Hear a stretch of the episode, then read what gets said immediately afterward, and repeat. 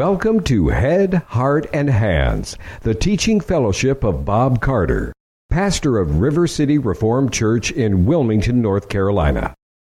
The Bible teaches that we are to love the Lord our God with all our heart and mind and soul and strength. We want to help you do just that. First, the gospel of Jesus Christ is a call to our heads. God wants us to think, and to think correctly. Second, the gospel is also a call to our hearts. We are to love God and to love what God loves. And the gospel is a call to our hands, to action, real change and transformation. Now let's join our teacher, Bob Carter, for today's challenging message.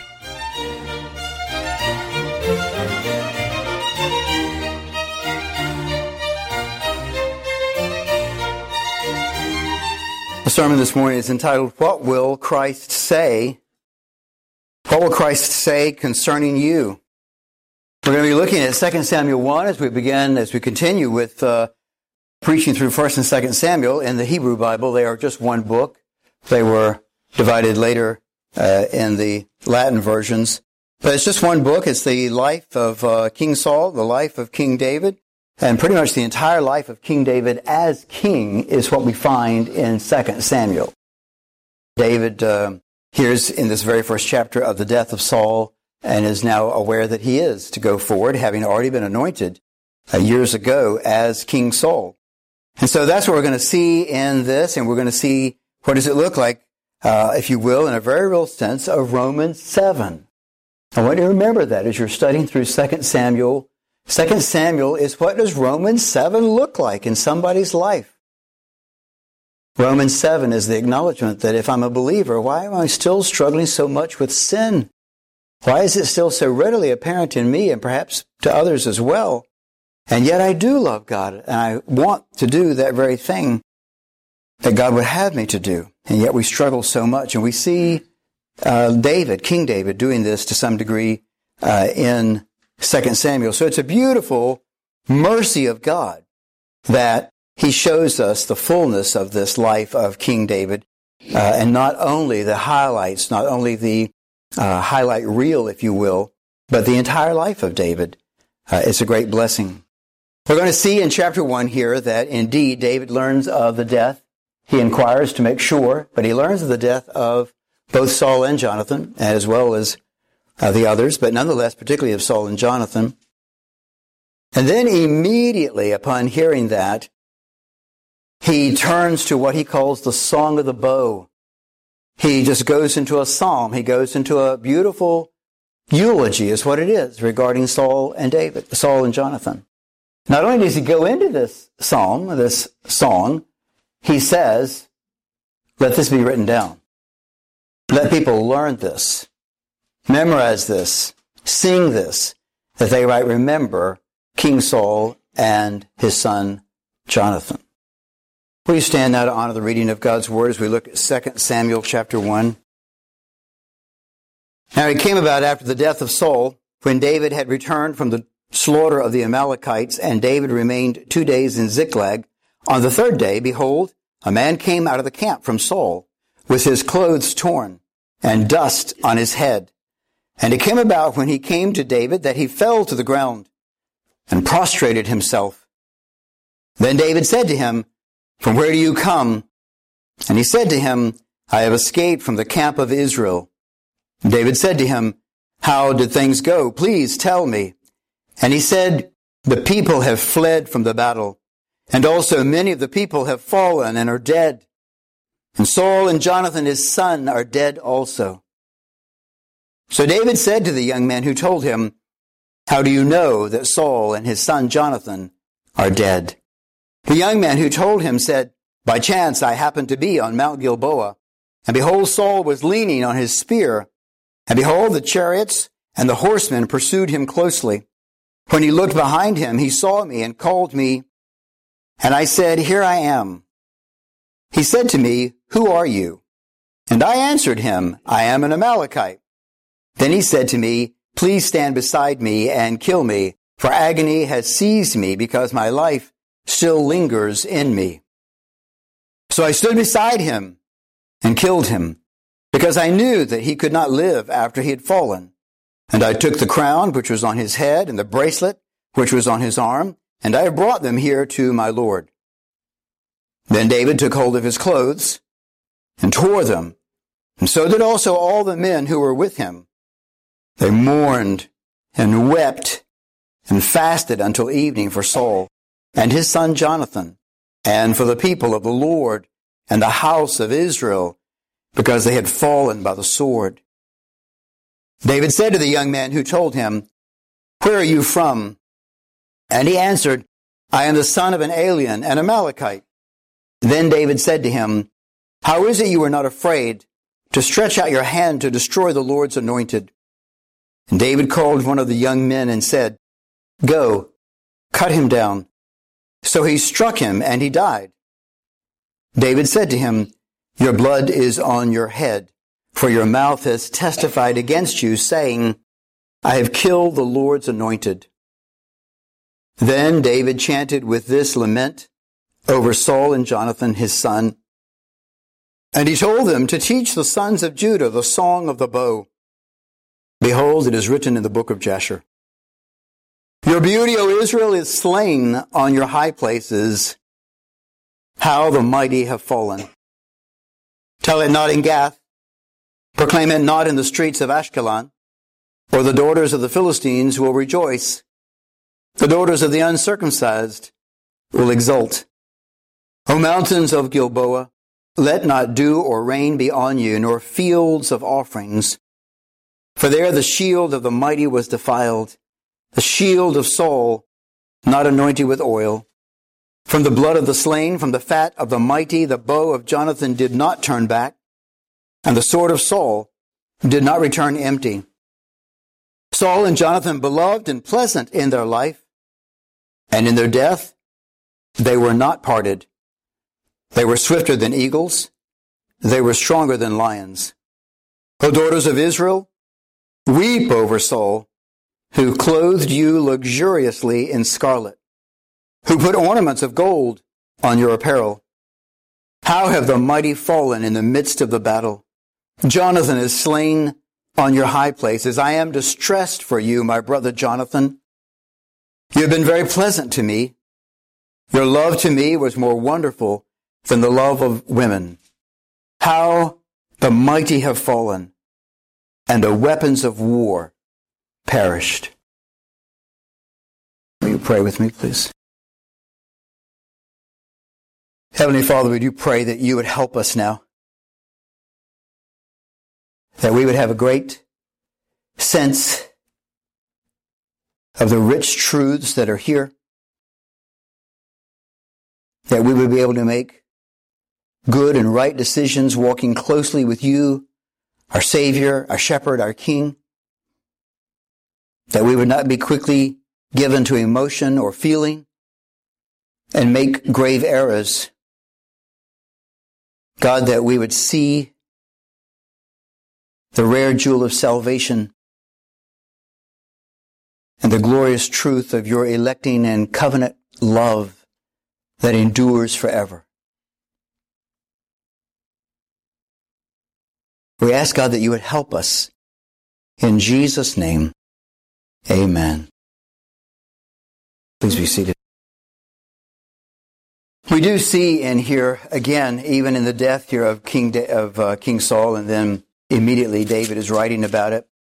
We see this juxtaposition of the two men. It's all through the first book.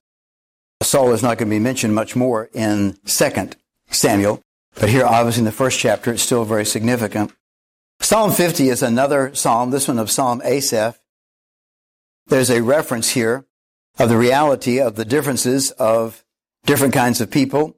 In Psalm 50, it says in verse 14, it says, Offer to God a sacrifice of thanksgiving and pay your vows to the Most High. Call upon me in the day of trouble. I shall rescue you and you will honor me. And we see how that does fit David. He calls upon God regularly and God so often rescues him. And we remember that did not happen with King Saul in the last battle of his life. Verse 16 though says this, but to the wicked God says, what right have you to tell of my statutes and to take my covenant in your mouth? For you hate discipline and you cast my words behind you.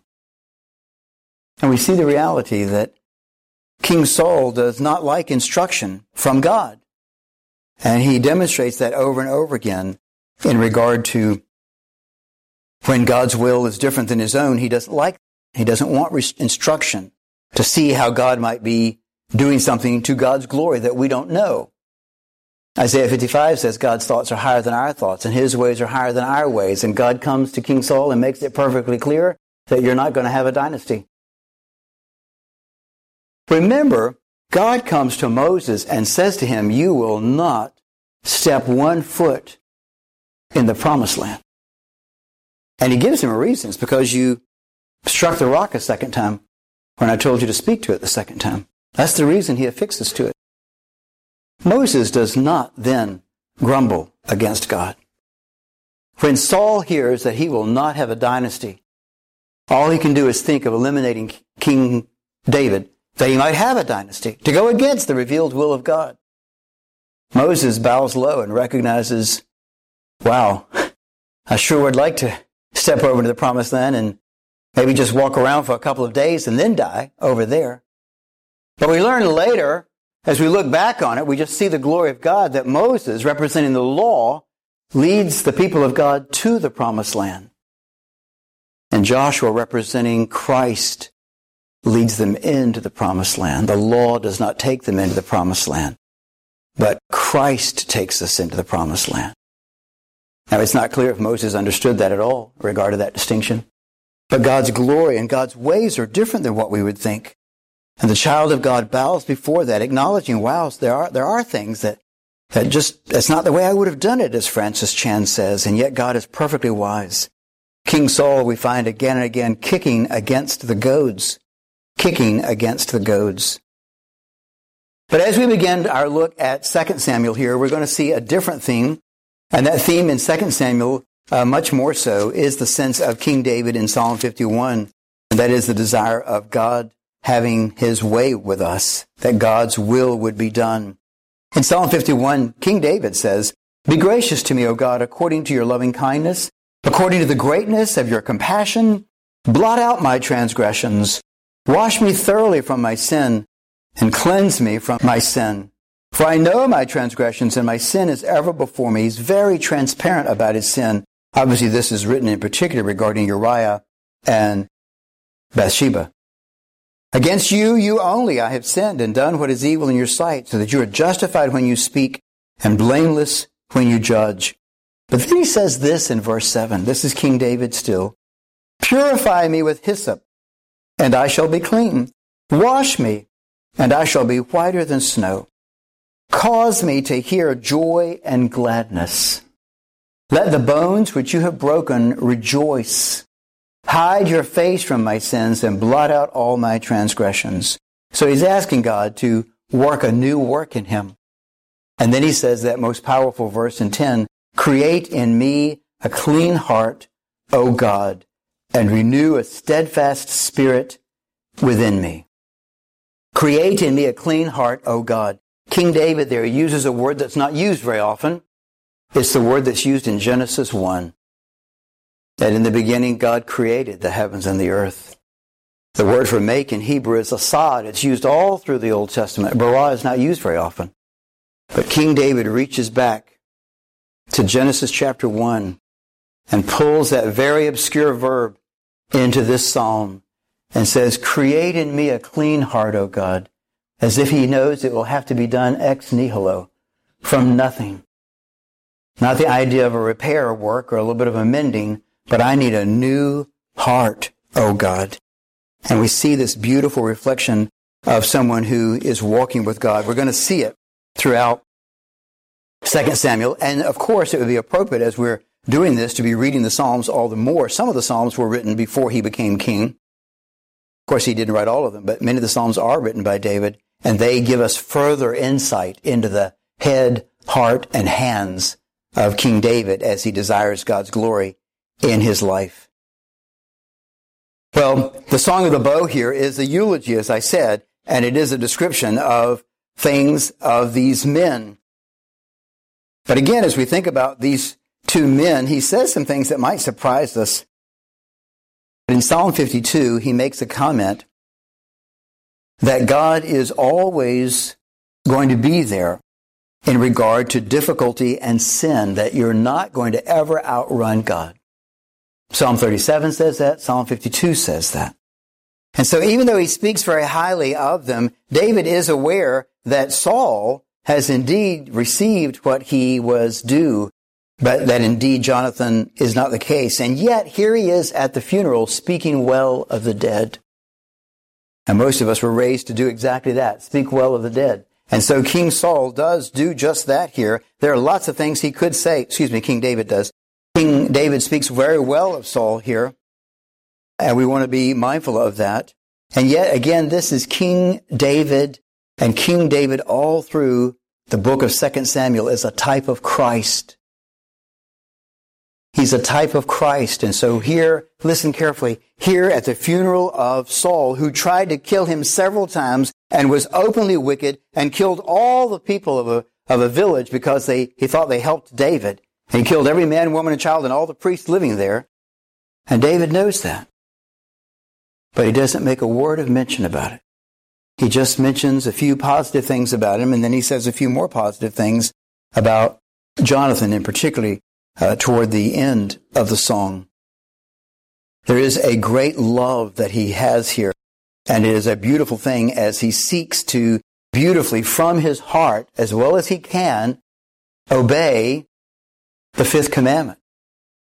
He sees King Saul as his king, and he seeks to obey and bring honor to those who are over him, and does so very, very nobly. Well, back in the first part of the passage, notice this. It says in verse 5 when the man comes up and says that Saul and Jonathan are David, and verse, uh, Saul and Jonathan are dead, excuse me. Verse 5 says, So David said to the young man who told him, How do you know that Saul and, John, and his son Jonathan are dead? That is one of the best questions you can ever ask. That's certainly a great question for Sarah English and Drew to be asking every professor for the rest of your life and every source for all of us. How do you know that? How do you know that? Show me where you got that from. The verifiability of it. This is profound news in general, but it's particularly profound to David because, in fact, if Saul is David, if Saul is dead, then David now definitely recognizes that this is the providence of God and it is time to step forward as the king, of which he would not do as long as he remotely believed that King Saul still had a breath of life in him. And so he asked that question about truth and verifiability. And then he gets the answer. It's in verse 8 and verse 13. Listen. He said to me, Who are you? That is, the man is saying, King Saul said to me, Who are you? And I answered him, I am an Amalekite. Look down at verse 13. David said to the young man who told him, Where are you from? And he answered, I am the son of an alien, an Amalekite. The Amalekites are the people in 1 Samuel 15 that Samuel came by the word of the Lord and told King Saul to destroy. And he did not destroy all of them. And now he dies by the hand of an Amalekite. And we see the reality here of God is not mocked. Whatever a man sows, that will he also reap. We see it very vividly here that he is indeed an Amalekite who did not fear the Lord. He knew something. He was close enough to know something about it. David says you should have known. He was close enough to know something about it, but did not know the commandments of God, did not know the nature of God. I want you to recognize verse 10 here. Look at this. So I stood beside him. He says, verse 9, I'm sorry, put it in context. Then he, the king Saul, said to me, please stand beside me and kill me, for agony has seized me because my life still lingers in me. So I stood beside him and killed him because I knew that he could not live after he had fallen. There's no indication here that he's lying about this. It's very likely that Saul passed out when he first fell on his sword, and then later this man comes and he's actually still alive at the moment. But nonetheless, um, that's what it says here that he did give the actual final blow to him. And then he brings, notice this, he doesn't just give the final blow, he brings the crown and the bracelets. The whole purpose here is that he is bringing the crown and the bracelets. But King David recognizes what he's done and he condemns him on the spot. Now, I want you to drink this in for just a moment. It seemed right, listen, it seemed right to this Amalekite what he did. Not knowing the nature of God, not knowing the commandments of God, it seemed right what he did. This man, Saul, looks to him with a sword all the way through him, and apparently he's been lingering there for some time, quite a bit of blood. It looks to him that this man is surely on his deathbed. He is absolutely going to die. He is in dying agony, and I can put him out of his misery, if you will. That's what he's thinking. He's not thinking about the fifth commandment. He's not thinking about that this is the Lord's anointed. He's not thinking like King David is that I am not going to put my hand out against the Lord's anointed. He's not thinking that God is sovereign and God can take this man's life anytime he wants to take this man's life. He's just operating on a felt sense of emotion. And it's in conflict with the commands of God. It's in conflict with the commands of God. And so the question is, how well do you know the richness of God's commands and the nature of God? How well do you know the richness of God's commands and the nature of God? You recall that the very purpose of the Sermon on the Mount, the primary purpose of the Sermon on the Mount, is to help people see that what you've been doing is you've been taking the moral law of God and you've been reducing it and reducing it and reducing it and reducing it. And the Lord Christ comes back and says, no, it's higher, deeper, broader, richer than you ever imagined. And we today have the great benefit of godly men in centuries past who sat down and thought, you know, what is the first commandment? What's required by the first commandment? What's forbidden by the second commandment? And they searched all of the scriptures to study it and see. And of course, I'm referring to the larger catechism. I urge you to write this down it's questions 98 through 148. 98 through 148 are the questions of the larger catechism in which those godly men go through each of the Ten Commandments. And they go through the whole Bible and say, what would that look like? What does it mean to honor your father and your mother? What's required by that? What's forbidden by that? And they understand that this passage falls under that fifth commandment that this Amalekite is violating the fifth commandment. So we ourselves want to know the Word of God. In tempt- listen, in temptation, trial, and battle, you will not rise to the occasion, but you will default to your level of training. We've said that before, but it's so critical. We think that in a difficult situation, we're just going to rise to the occasion. It's not true. You're going to default to your level of training. But for the Christian, it's going to be to a level of biblical faith, including reliance on the Holy Spirit to your level of biblical faith, including reliance on the Holy Spirit. Well, David has the men uh, justly executed, and he is executed, and then he immediately turns his attention to the sacred memory of Jonathan in particular, but also of, of Saul. He was king. And so he uh, has this psalm here to remember them that we have read, and he is speaking very well of the dead. Look at verses 19, he says, Your beauty, O Israel, is slain on your high places. How the mighty have fallen. And then he says, Tell it not in Gath. He's concerned about it just being broadcast everywhere, and particularly to Philistia. And then he says, O mountains of Gilboa, let not dew or rain be on you because of this great tragedy that's occurred there. And then he says in verse 23, Saul and Jonathan, beloved and pleasant in their life, beloved and pleasant in their life. Well, he must clearly be remembering a few things that maybe Saul did and most of the things that Jonathan did. We see in the book of 1 Samuel that Jonathan is a very righteous and godly man, quite distinct from his father. But he says positive things about both of them. They were both good warriors, he says. They were both very noble soldiers, is what he says. And then he says at the very end, I'm distressed for you, my brother Jonathan. He particularly tr- focuses on that. You've been pleasant to me. Your love to me was more wonderful than the love of women. How the mighty have fallen and the weapons of war perished. So again, the question is, what would Christ say about us?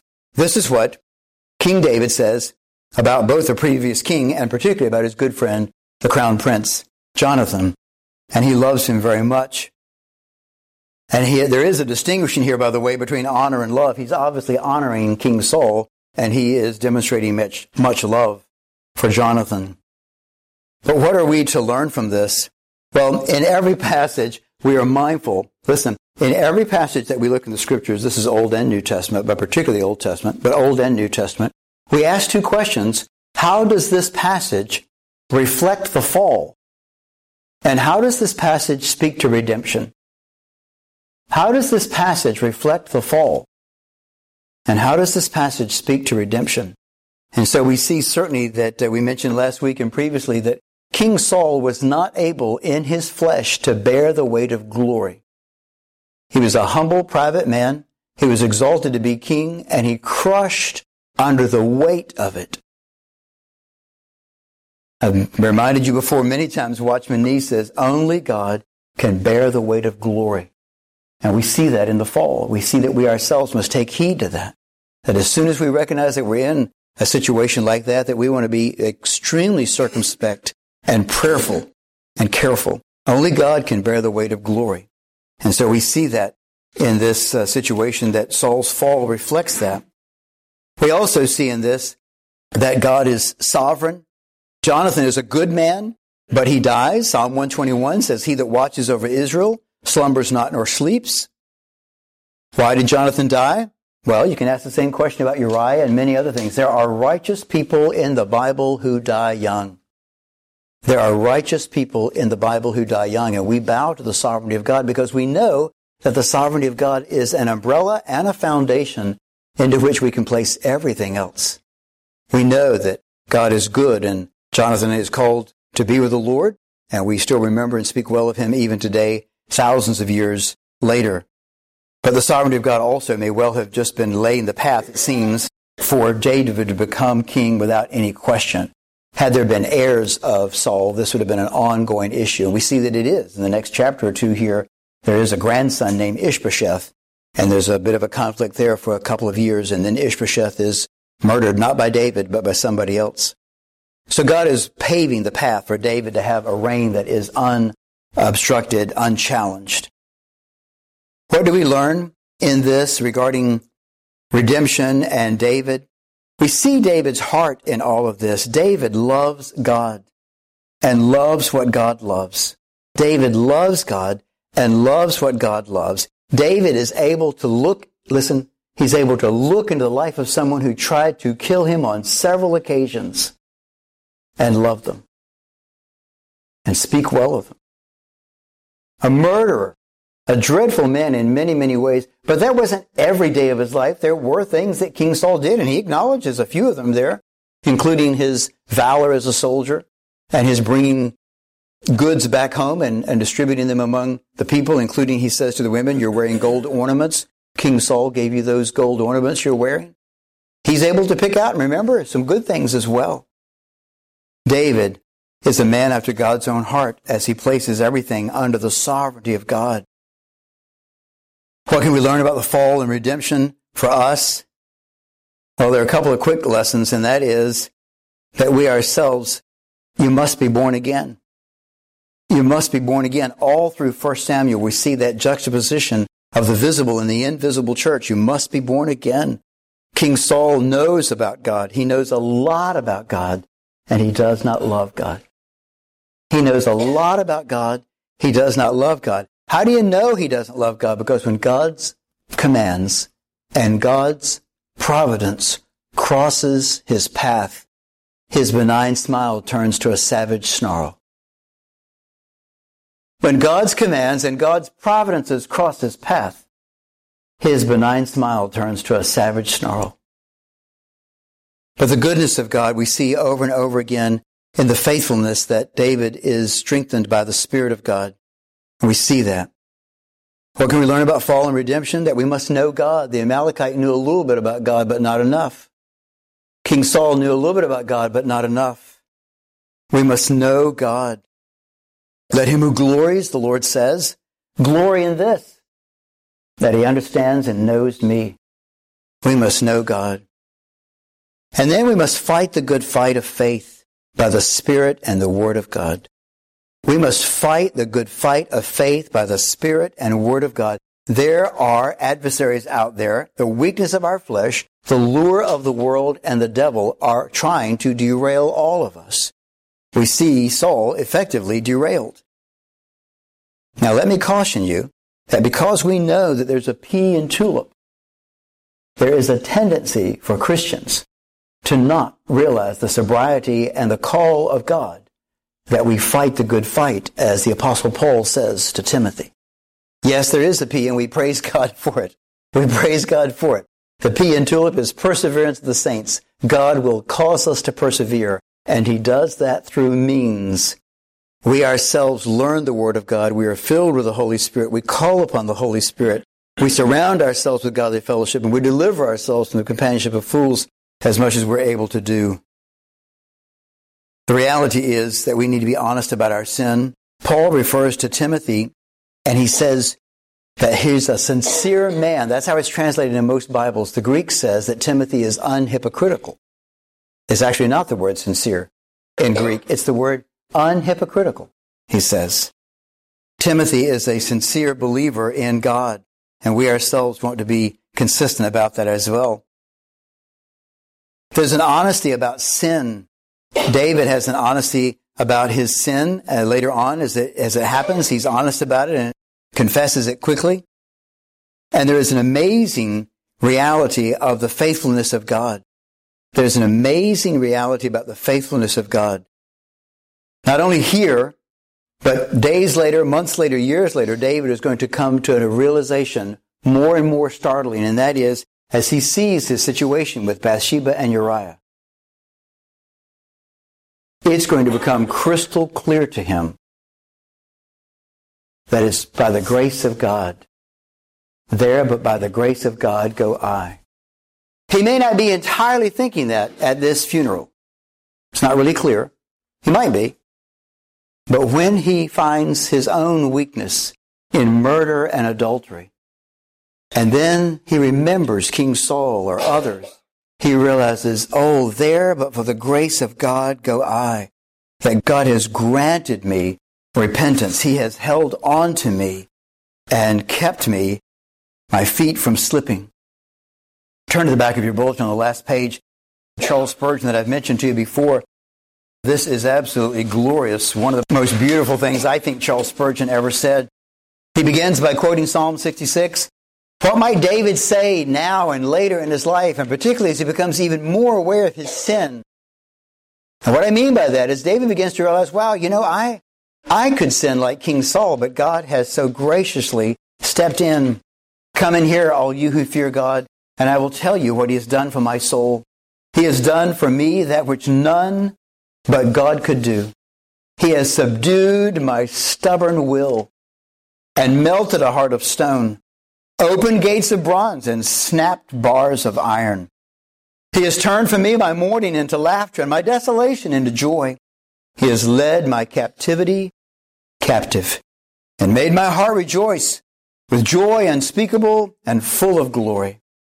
And he is full of grace. Ah, had he not been, I should never have been saved. He drew me when I struggled to escape from his grace. Listen to that again. He drew me when I struggled to escape from His grace. And when at last I came all trembling like a condemned culprit to His mercy seat, He said, Thy sins, which are many, are all forgiven thee. Be of good cheer. And He is full of truth. True have His promises been, not one has failed. I bear witness that never servant had such a master as I have Never brother such a kinsman as I have, as he has been to me.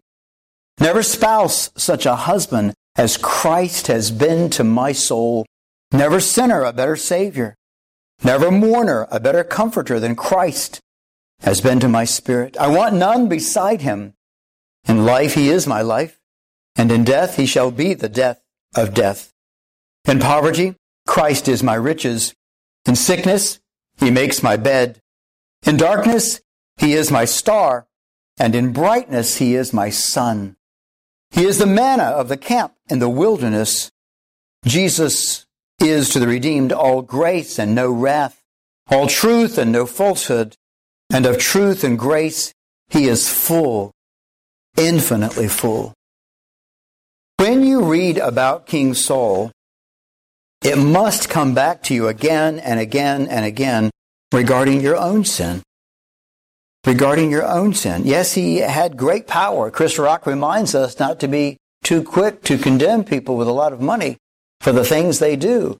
Because he just simply says to the American public, you don't have the money to sin that they do. Saul had great access, great power. What happens with us at our funeral? The Lord Christ, for those who are in Christ Jesus, look back at your bulletin under the preaching title. What will Christ say for the redeemed at their funeral? He will say, Well done, you good and faithful servant. As they enter into glory, as they enter into the streets of heaven, he will say, Well done, you good and faithful servant. Enter into the joy of your master. Why will he say that? Because every sin will have been placed on Christ and have been fully atoned for. Every sin will have been placed on Christ and fully atoned for. Look in your Bibles to 1 Corinthians. 1 Corinthians chapter 3 is a beautiful passage that speaks to this, regardless of where we are, for those who are in Christ Jesus. 1 Corinthians chapter 3. 1 Corinthians chapter 3 says this. 1 Corinthians chapter 3 verse 9. For we are God's fellow workers. You are God's field, God's building. According to the grace of God, which was given to me like a wise master builder, I laid a foundation and another is building on it. But each man must be careful how he builds on it. And so we see the, the responsibility of man and the sovereignty of God. But here he's addressing the responsibility of man. Each man must be careful how he builds on it.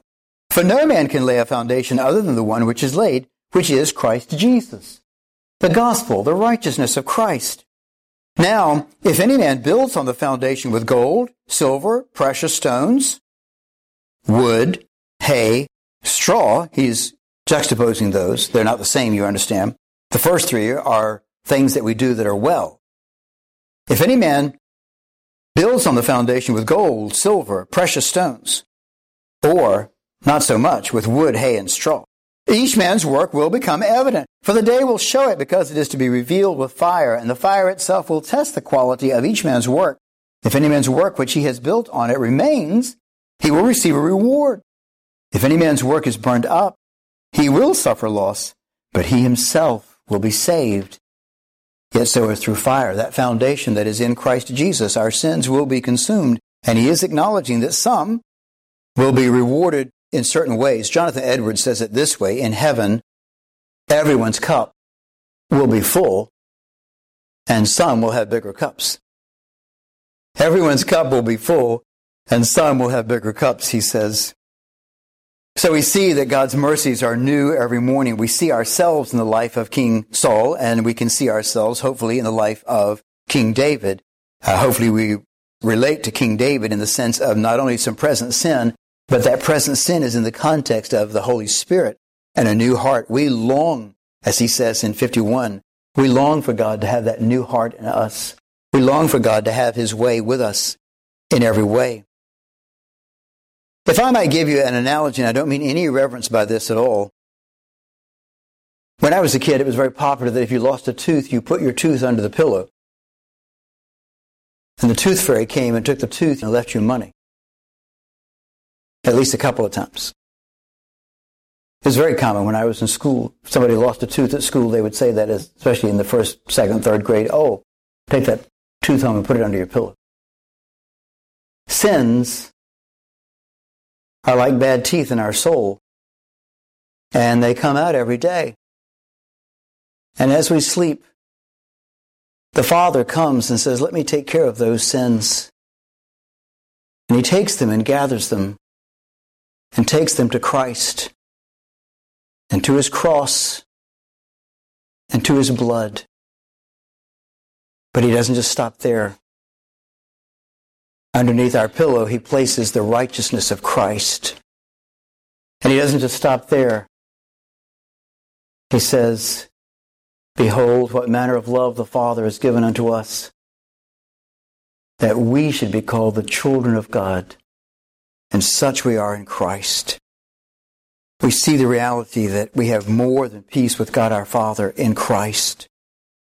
Isaiah 61 actually speaks to this very idea Isaiah 61, he says, a passage of Christ entering into his public ministry. Isaiah 61 verse 1. The Spirit of the Lord God is upon me because the Lord has anointed me to bring good news to the afflicted. He has sent me to bind up the brokenhearted, to proclaim liberty to captives and freedom to prisoners. We who are in Christ see our captivity to sin. We are brokenhearted over our unrighteousness and the coldness of our hearts. Verse 2. To proclaim the favorable year of the Lord and the day of vengeance of our God, to comfort all who mourn, to grant those who mourn in Zion, giving them a garland instead of ashes. That great exchange. Giving them a garland instead of ashes. A garland meaning a victory garland. The oil of gladness instead of mourning. The mantle of praise instead of a spirit of fainting. We see what God brings and gives to his people in exchange for our sin. We constantly get the righteousness of Christ. 2 Corinthians 5:21 says God made Christ who knew no sin to be sin on our behalf that we might become the righteousness of God in Christ. The apostle Paul warns Timothy to fight the good fight. He encourages him that God is good and God is faithful and God is sovereign and he encourages Timothy to fight the good fight. We today need to remember those who were faithful only for a season. We can remember King Saul. We can remember Judas. We can remember Demas that Paul makes reference to. We can remember, as the Christ reminds us, remember Lot's wife. And we can also remember those who were faithful unto death. We can remember those who, facing death, Shadrach, Meshach, and Abednego, or Daniel, or any of the others, we can remember those who were faithful unto death. J.C. Ryle exhorts us to take these things seriously. It's in your bulletin again under the preaching. Right under the preaching, it says, he says this, some profound things to remind us. Sin is dynamic and we must apply more than static solutions. That would be worth a lifetime of contemplation. If that doesn't describe the modern church, I don't know what does. Sin is dynamic, and we must apply more than static solutions. The Christian soldier wrestles manfully. The first thing I have to say is this true Christianity is a fight. The second thing I have to say is this true Christianity is the fight of faith.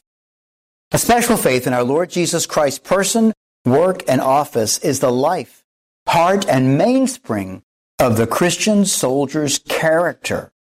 He sees by faith an unseen Savior who loved him, gave himself for him, paid his debts for him, bore his sins, carried his transgressions, rose again for him, and appears in heaven for him as his advocate at the right hand of God. Seeing this Savior and trusting in him, he feels peace and hope and willingly does battle against the foes of his soul. He sees his own many sins, his weak heart, a tempting world, a busy devil. And if he looked only at them, he might well despair. But he sees also a mighty Savior, an interceding Savior, a sympathizing Savior, his blood, his righteousness, his everlasting priesthood, and he believes that all this is his own. Believing this, he cheerfully fights on, and with a full confidence that he will prove more than conqueror through him that loved him.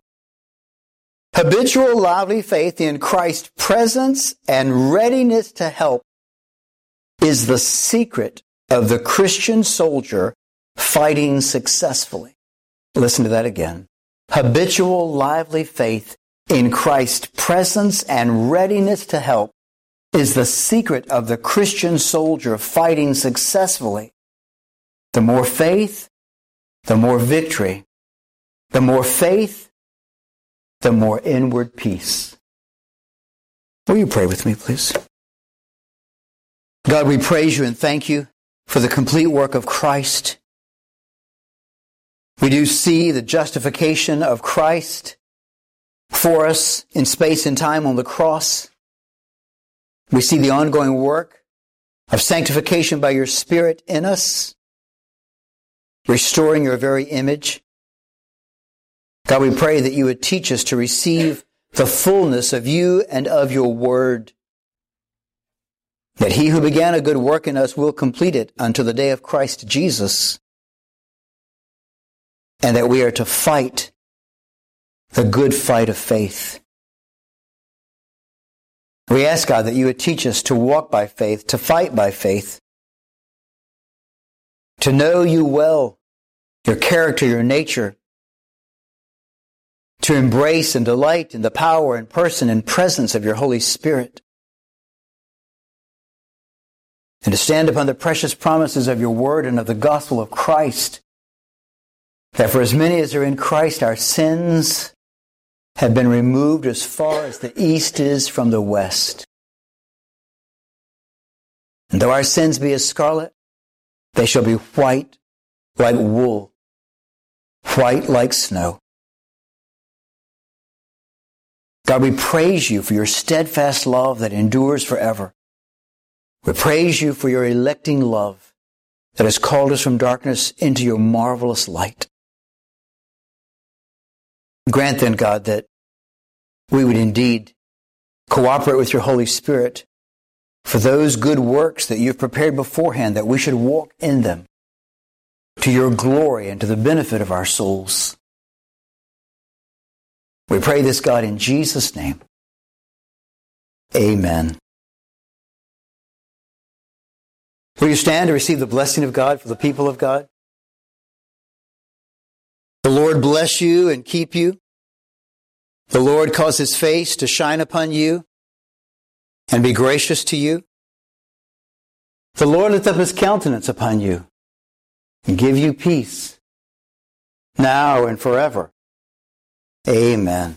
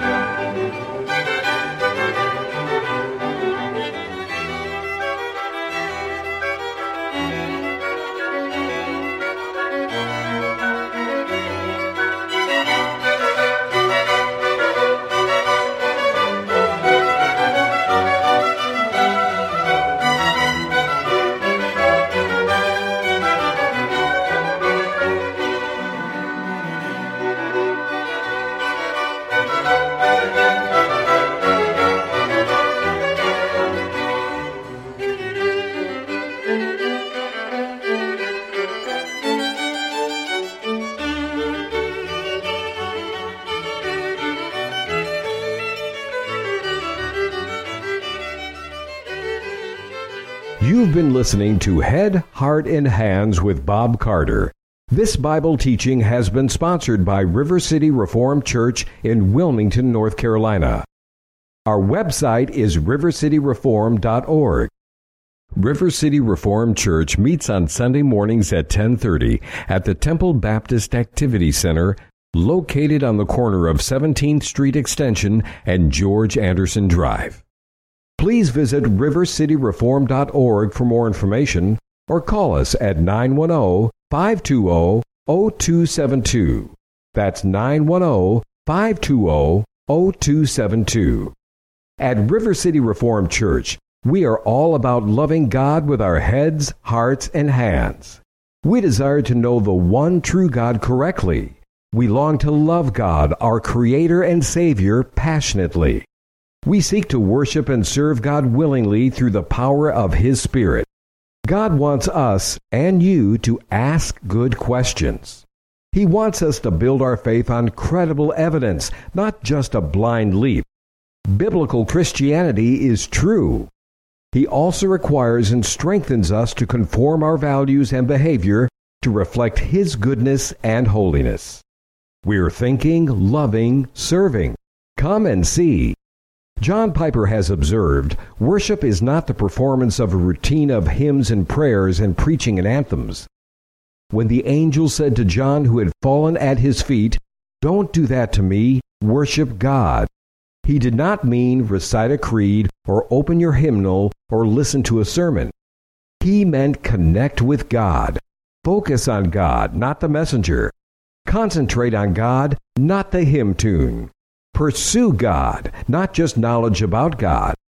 And in all your focusing and concentrating and pursuing after God, seek to stir up your feelings to love Him and honor Him and admire Him and fear Him and enjoy Him and savor Him. At River City, we agree, and we are not limited by a particular style. Rather, we are compelled by a timeless thanksgiving, repentance, joy, and reverence. Our Sunday morning worship is in Wilmington, North Carolina. Please visit rivercityreform.org for more information. On Sunday evenings, we meet for Bible study led by our pastor, Bob Carter. This study meets at 5 p.m.